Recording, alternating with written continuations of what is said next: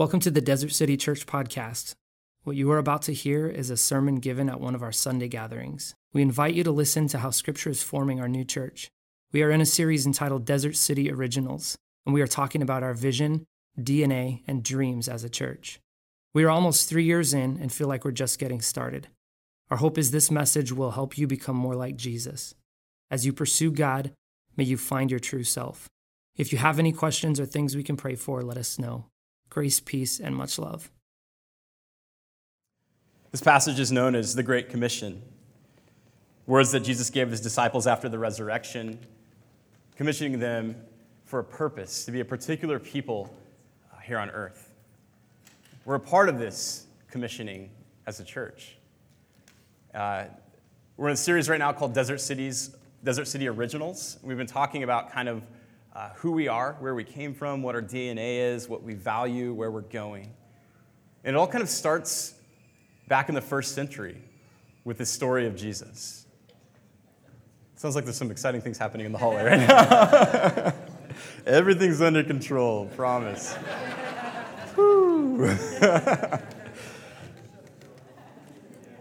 uh, but as we have set out to plant this church, uh, today I want to tell a little bit about our story. And, and our story starts with this calling from Jesus. And I think Jesus' essential calling was to plant churches. That might be a confusing. The reason I believe that is because he tells us to go and to make disciples. To make disciples, people who, uh, who, who follow the way of Jesus and, and act like Jesus in this world. A mission statement of any church could be to make disciples who make disciples who make more disciples. It can be that simple. The reason that I think this is also a call to church planting is that discipleship, the process of becoming more like Jesus, was never meant to be an individualistic calling.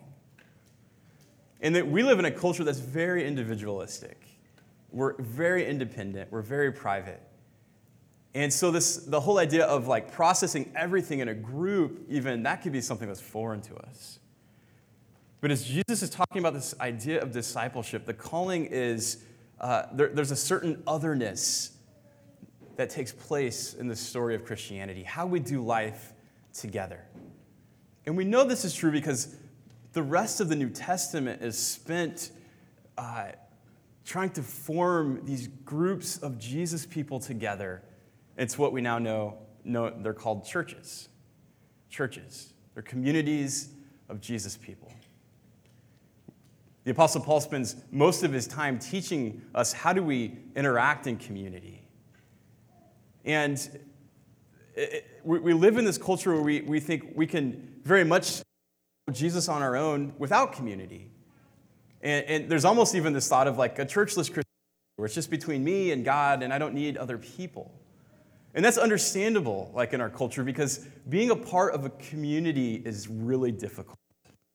Being a church is really difficult. Because people are messy and we're broken. And sometimes it's easier to not have to, you know, share everyone else's problems when I have enough problems of my own, or not to have to share my problems with other people. Being a part of a church is messy. And yet, there's something about a group of people who are committed to the way of Jesus that's powerful. And Jesus' desire is to make disciples who come together and share in this way of life and this mission. I've heard one person say that churches are laboratories where disciples are made. I like that idea. We're a laboratory where disciples are made. We try to become more like Jesus, and we produce people who uh, become more like Jesus. Lesslie Newbigin, as a pastor and author, says that the church is a sign, an instrument, and a foretaste of God's kingdom here on earth. That's why churches are essential. It's this group of people who we point others to God. We point others toward this eternal reality we point others towards salvation. We are the sign in culture.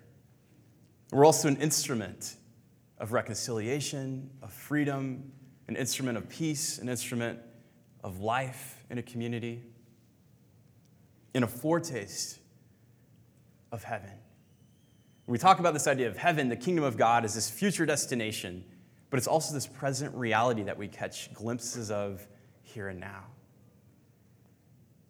And it's hard to be a part of a church because churches are full of people and we're dysfunctional, and many churches can be dysfunctional. And yet, at the same time, there's a beauty about a community of people who are committed to the way of Jesus, who are transformed by the way of Jesus. It can be a foretaste of heaven. And as we talk about who we want to be as a community, we want to be a community that is a foretaste of heaven. So, the life that takes place here, the relationships that are built, the things that we learn uh, are all part of this kingdom of God, this culture of heaven. From Jesus, we see the disciples going around and building these churches, these little communities of people and probably the one that is most famous is the Apostle Paul, right? He writes a lot of the New Testament. But I want to look at a couple of stories because I feel like it's interesting how we find our own story in the midst of this story. But Paul's strategy was to plant these Jesus communities throughout the world. In Acts chapter 19, there's a story in Ephesus. It says, Paul entered the synagogue and spoke boldly there for three months, arguing persuasively about the kingdom of God.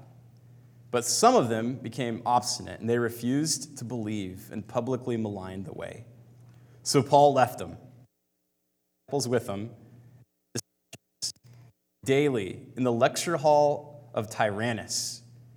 This went on for two years, so that all the Jews and Greeks who lived in the province of Asia heard the word of the Lord.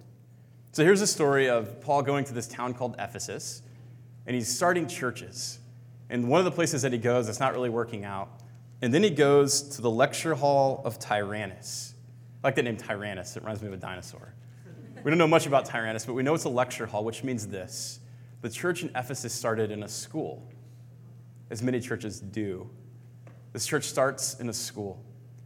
Uh, when we had considered uh, kind of our calling uh, to start a church in the Desert Ridge area, there were a lot of things that we considered. Some of you know the history uh, of this community. This community was built when I was in high school. I went to one of the local high schools here, and I, I was kind of watched Desert Ridge grow up, uh, watched it develop. Uh, a lot of people moved in. Um, things were going well, and then the market crashes in 2007, 2008, um, and a lot of people get stuck in houses here, right? Desert Ridge gets hit probably harder than a lot of places in our city. Um, the first 10 years or so of this community, there were a number of churches that came here uh, that were also affected by the economy. Um, by the time we had decided to plant, we had had a heart for this community. We'd been watching kind of like, what's the spiritual landscape here? And when we decided to finally come in here, there was only one other church in this community. And so a lot of, there are a lot of Christians in the Desert Ridge area. Many of them drive out to other places. But now, after two, almost three years, we're the only church in this community uh, that I know of and I feel like I, I know the community well. A lot of people will drive out to other places, uh, but this is a community of almost 20,000 people. 20,000 people. Uh, the average says that about 15% of people uh, would be evangelical Christians. You could do the math of the opportunity there is for a church here uh, to connect with the community.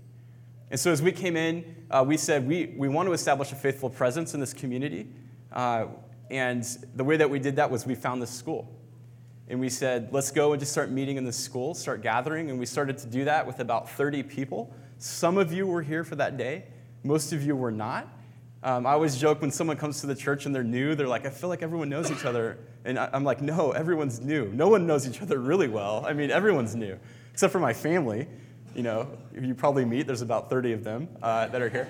Um, but our idea was let's start in the, it's like a lecture hall of Tyrannus.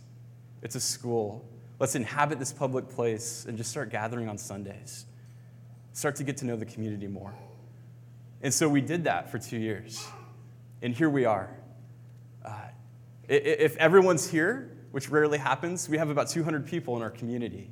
It's been amazing to watch the growth here. It's exciting to see what God's doing. Uh, we, we're so excited for what's happening here with all the new faces, all the new people that are connecting. Um, but our heart is for Desert Ridge. The other thing that we love about Desert Ridge is it's right off the 101, not far from the 51. And so we have a number of people that are traveling from all over the city to be here. And we feel like they can get here somewhat quickly. So we feel like not only does Desert Ridge have a huge need for an expression of the body of Christ, but it's accessible to the rest of the city. And we live in this mega burb, right? That's what Phoenix is called. It's a mega suburb. Uh, and, and, we want to be accessible uh, to other places. And so our thought was this would be a great place for a church. It needs a church. And it's also a place that could have citywide impact because of uh, transportation. So we came in, started meeting in a school. Continue to read kind of Paul's strategy. This church in Ephesus starts in a school. In Acts 17, Paul goes to Athens. We know about Athens, if you know about Greek mythology, Athens was this intellectual capital of the world, of the ancient world. And Paul goes there and he starts a church. And what we find is that it's a pretty challenging context to start a church. Paul's met with all sorts of resistance.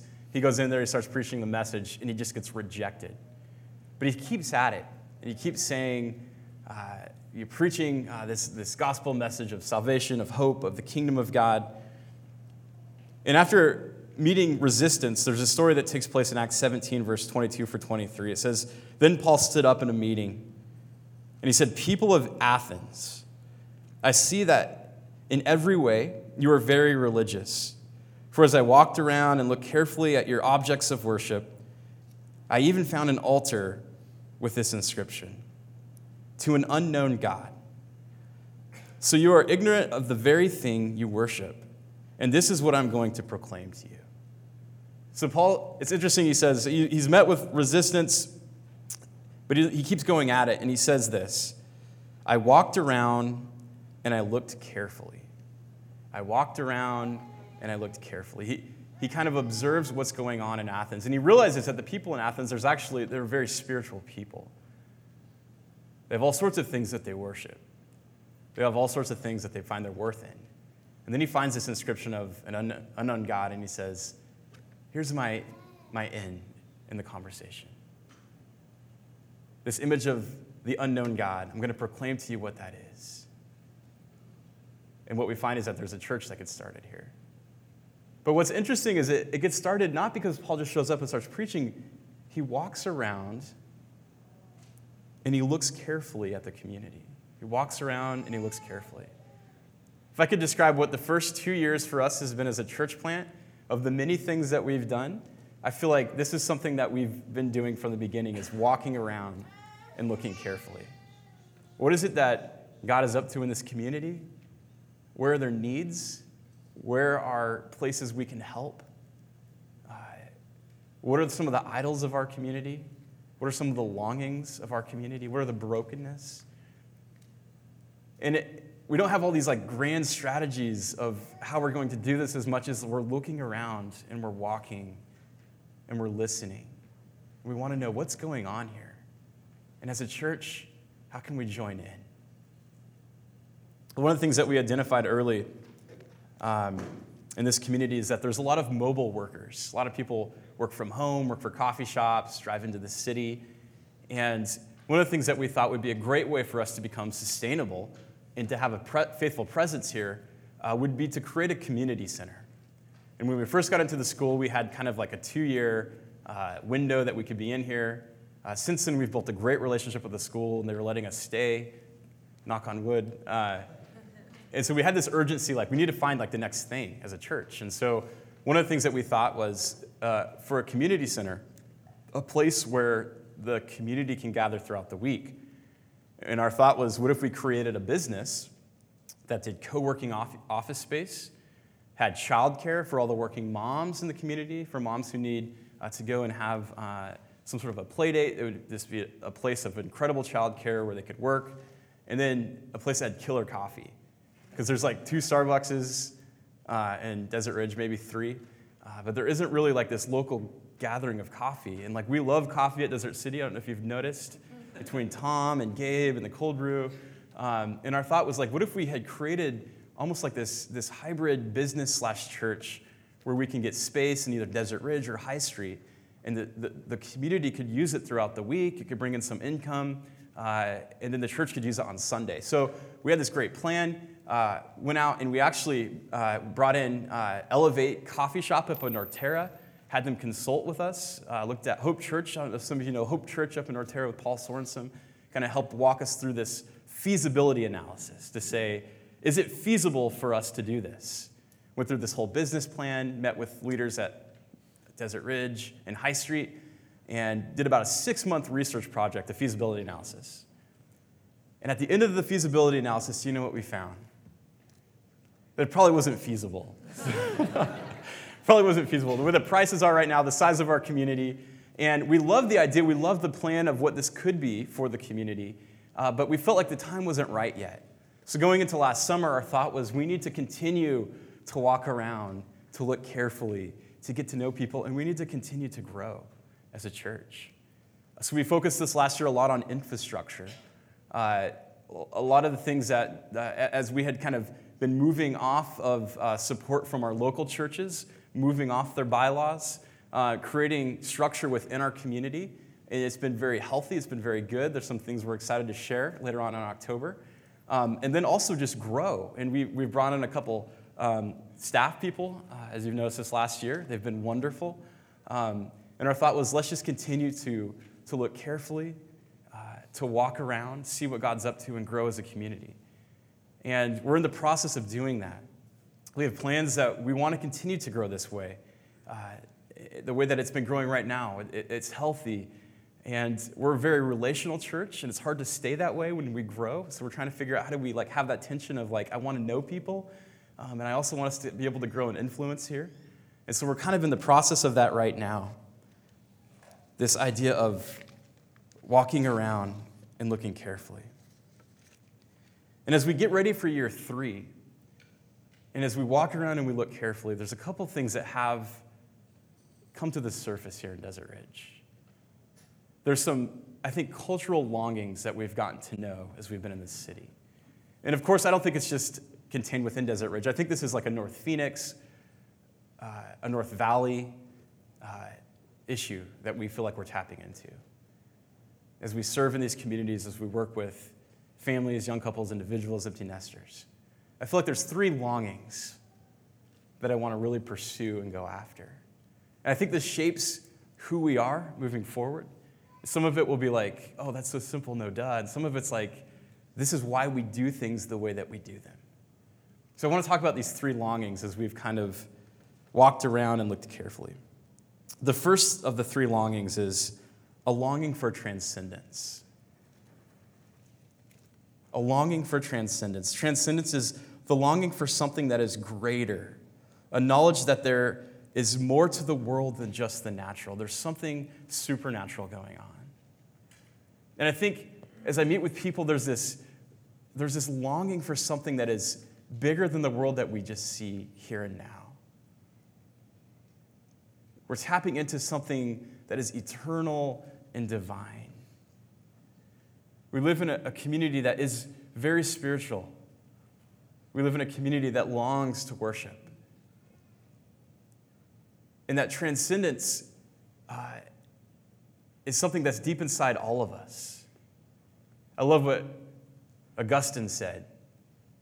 He says that our hearts are restless until they rest in thee, right? This idea that there's this, this longing inside of us for transcendence, for something more than just what we see here in the natural world. Psalm 34 says, Taste and see that the Lord is good. We're eternal creatures. We have an eternal destiny, an eternal home. And because of that, there's these longings deep inside of all of us, almost like this eternal itch that we try to scratch. A longing for transcendence.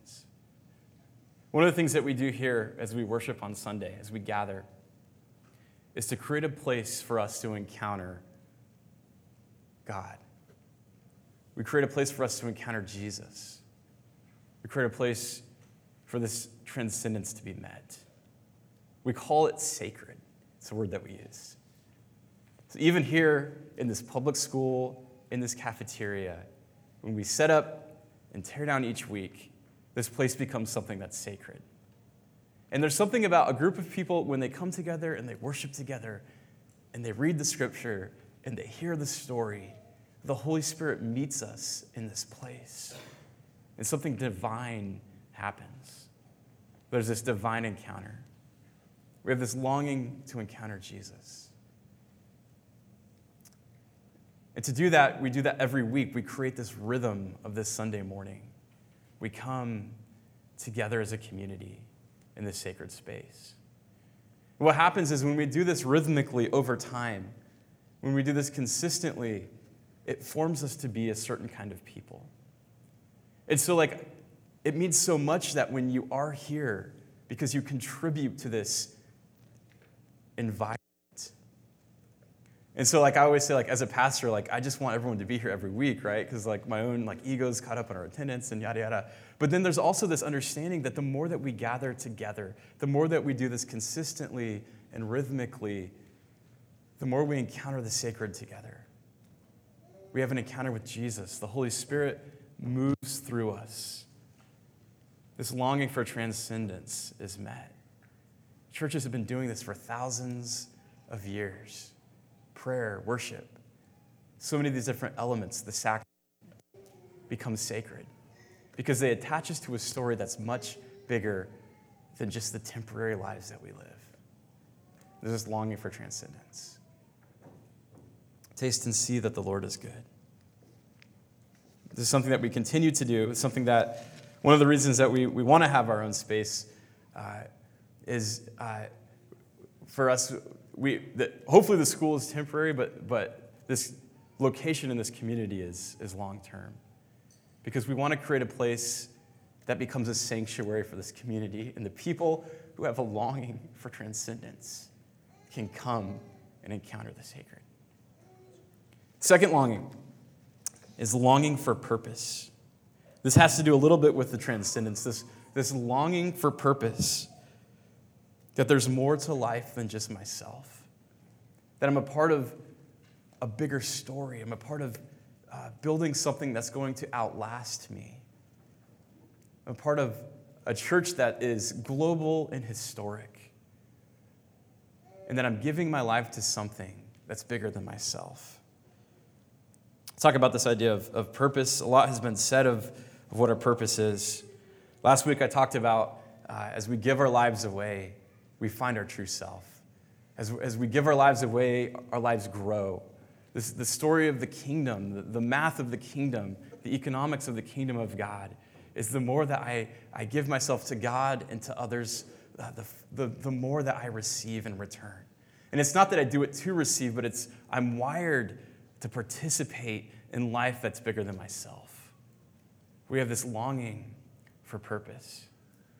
Uh, earlier this week, I was hanging out with Gabe Sly. We were over at his house and uh, having a conversation about the church and talking about how he got connected to the church. And uh, started talking about how much he's uh, excited about where this is heading. And he's been around since almost the beginning, uh, pretty much the beginning, and seen kind of where we started. And one of the things that Gabe said that just struck me, I thought it was so uh, really encouraging for me as a pastor, because sometimes I'm like, people get, is anyone, is anyone else excited about this? you know? Uh, but Gabe was talking about this idea of being able to look back like 10, 15 years from now and say, look where God has taken us on this journey. Like, look where we started and look where we've come in this time. Hopefully, it won't be in this room still, like 10 years from now, right? Um, but one thing he said is like, we, we're excited to have this conversation with our daughter Lucy when she's a teenager to say, we were a part of that. We were a part of that from very early on. And we got to see where God t- took it. I thought that is, that is living life with purpose. Like some of us just have like this entrepreneurial itch as well, right? Like we just like to be a part of things that start from the ground up. But I thought about that, like to, to, like to give our life to something that's bigger than all of us, that's bigger than me, that's bigger than my family, that's bigger than uh, each one of you, but points people to God. What great purpose we live with to say we were a part of helping establish this local expression of the body of Christ. And we didn't do it for our own glory, our own sense of accomplishment. But we get to look back and say, what a journey we've been on. We have this longing for purpose, to give our life to something that's bigger than ourselves. A lot of us in this room are very young. Uh, I like to say that I'm a millennial by one year. I get attacked by both Gen X and millennial about how I'm not. So, um, but we don't often think long term as young people. And really, 10 years isn't very long. But to be a part of something over time, to give myself to something, to live life on purpose, I believe that's how the kingdom of God works. There's this longing to say, I want to give my life to something significant. I feel like here at Desert City, we're inviting you into that story. The great thing about a new church is that we're laying this cultural foundation. And if you see there's something that we need to do this or we need to do that, my response is join in, jump in, help build. God's given you gifts and passions, and we have needs, and this community has needs. To line you up with what God designed you to do. We have this longing for purpose, to know that what we're doing is meaningful and significant. A couple things how this plays out for us individually and corporately. For a church, we have a desire to be a church to establish that community here, but also to meet needs in the city and to meet needs in this world. We're excited to announce over the next three months a couple different service projects that we'd love to have you get involved in. We feel like our church has a purpose here. Uh, one of the things that you know uh, is Teach One to Lead One. Uh, it's a mentoring program that works in our school system. Uh, it's a faith based organization that doesn't necessarily talk about uh, Jesus, but it talks about what we think are biblical principles of leadership. Uh, there's different ways to get involved. We have a couple different fundraisers. There's a bowling event coming up, so you can bowl and raise funds for this great organization. Um, you could also volunteer once a week mentoring. That's a bigger commitment. Uh, we have a number of people that mentor. Uh, you could talk to them and just hear their stories of meeting with, with children each week and talking about leadership.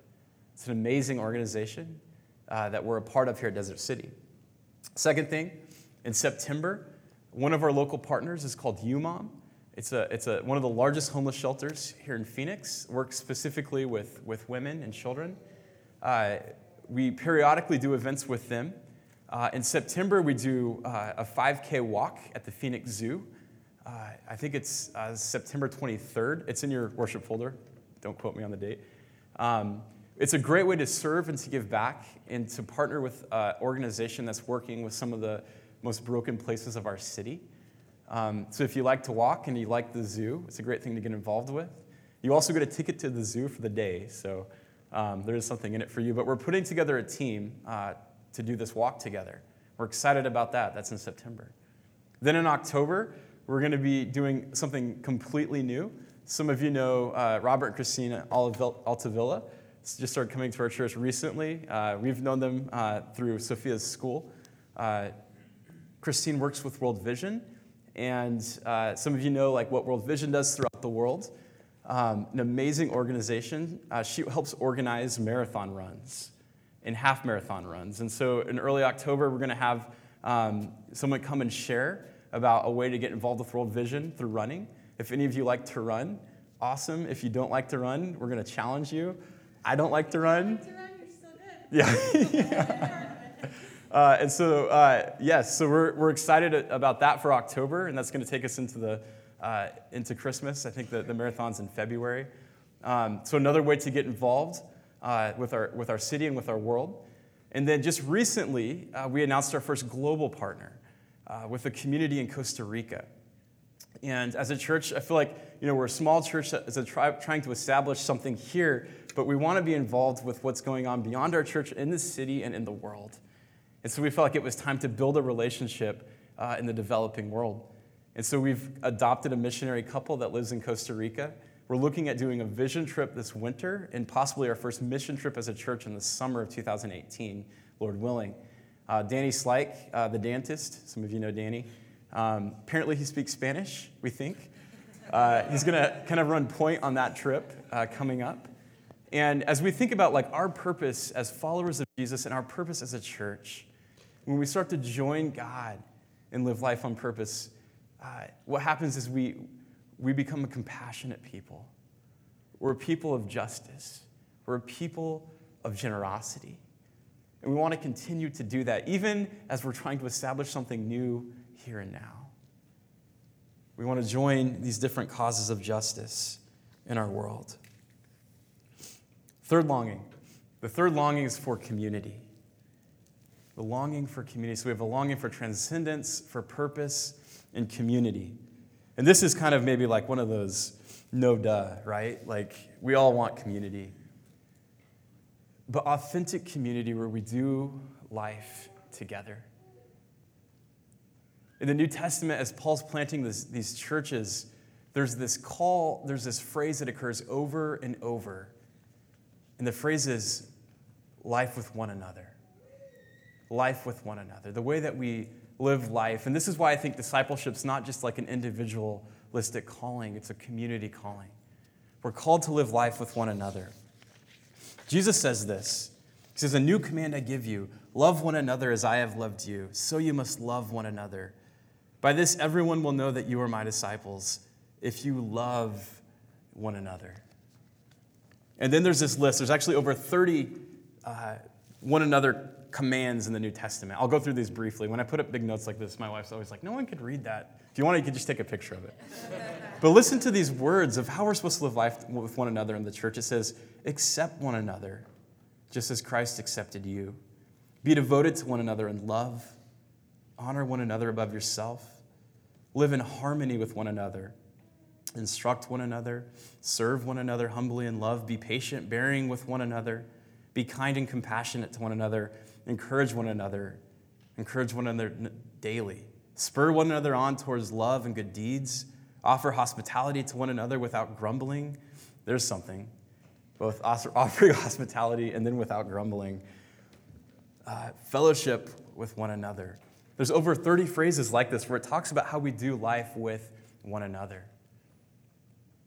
Life in a church is messy, it's hard, it's challenging. But there's this deep longing for community especially in our city. We want to know people, we want to be known. We want to know that people can know us and know the dark things about us and still love us. There's this primal need for connection. And within the context of a church, people, Jesus people who do life together, it's a beautiful thing. It's a hard thing, it takes time. Different ways that we do this are community groups. Community groups is one, the other is hospitality. We're a church that loves to eat together, right? I think the more that we can have each other over for dinner, uh, the better. That takes initiative, though. That takes clearing schedules. That takes risk to let people into our houses. But our desire is for Desert City to be a place of authentic community. That takes time. It's something that we want to keep. All right, one of the reasons we do this 10 minute party right in the middle of our service is because we don't want you to come to church and not experience the one another's. And sometimes that might be strange if you're an introvert, you know, it's like, oh man, I don't want to go there and have to talk to anyone. Um, but we invite you to this life of doing life with one another. I think it's a beautiful thing. Kind of returning to Athens, and I'll close with this. This church gets founded in Athens uh, by Paul.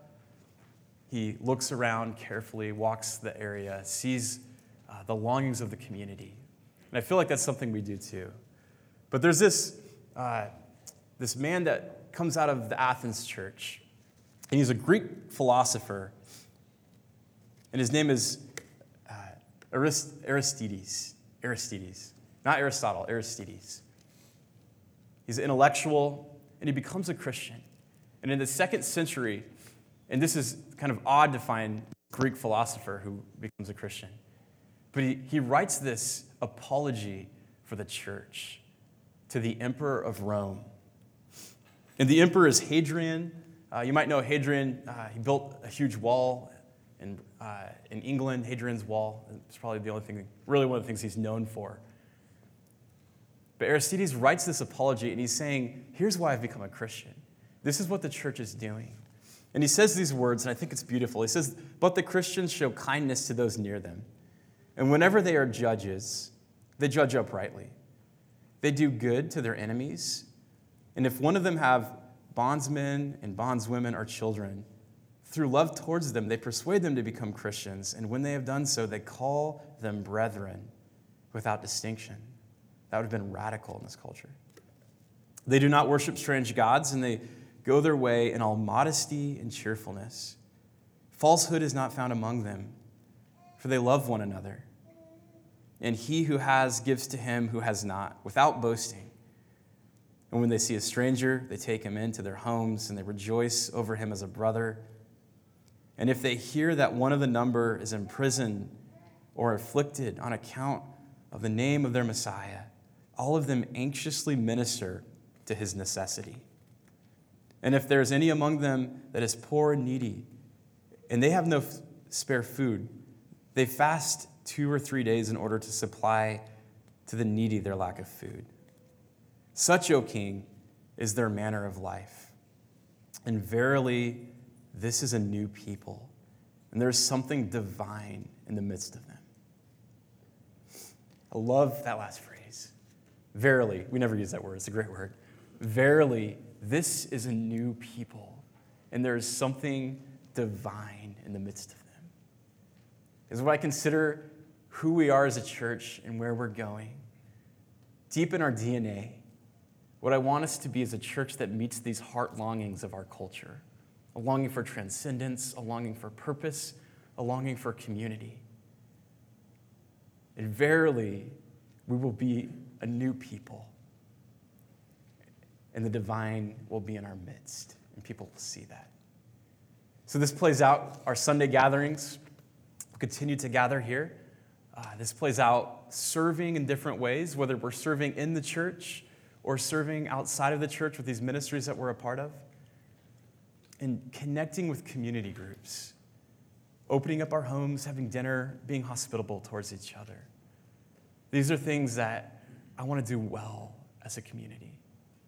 These are the reasons that we invite you to be a part of this on Sunday. When you are here, it enhances the environment. And it helps us all be formed into the image of God. And we invite you in what we're doing and where we're going to partake, to join in, to help build.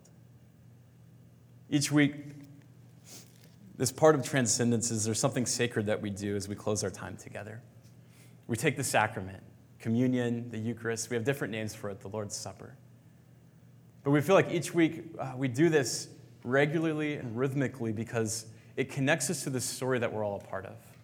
The story of what God has done in this world through Jesus, and the story that we proclaim as a church. So the band's going to come back up and want to just reflect on this story and spend some time in prayer. Today's message was kind of informational, a little bit of kind of where we've been and what our desire is to be as a community. But in all of this, everything that we do is centered on this one moment, this sacred moment. We're reminded of how Jesus came to earth, walked among us, revealed God to us, loved us so much that he went to the cross, broke his body open, poured his blood out to absorb the sin and the brokenness of the world so that we may have life. We live in a world that is very broken but we join God in the reconciliation, the renewal of human beings, the re- reconciliation of all things when we join this story. To be a part of a church is to be a part of the body of Christ. It's to remember and to proclaim this message. We invite you to the table today. We invite you into what this church is doing moving forward. And we invite you into this relationship with God that is eternal. Let us consider these things today as we come to the table. Let us spend time in prayer reflecting.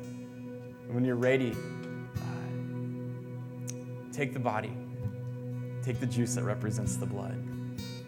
Remember and proclaim. Let's pray.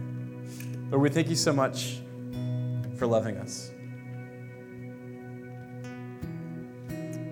Lord, we're eternal beings.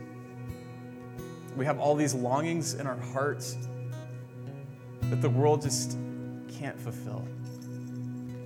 It always leaves us in complete longing for more. Lord, we want to be a place where people encounter you and their longings are met with your eternal life. Lord, we want to be a people who live lives of meaning, who have great purpose. Lord, that after years and years of this journey, we look back and say, You did something significant through us.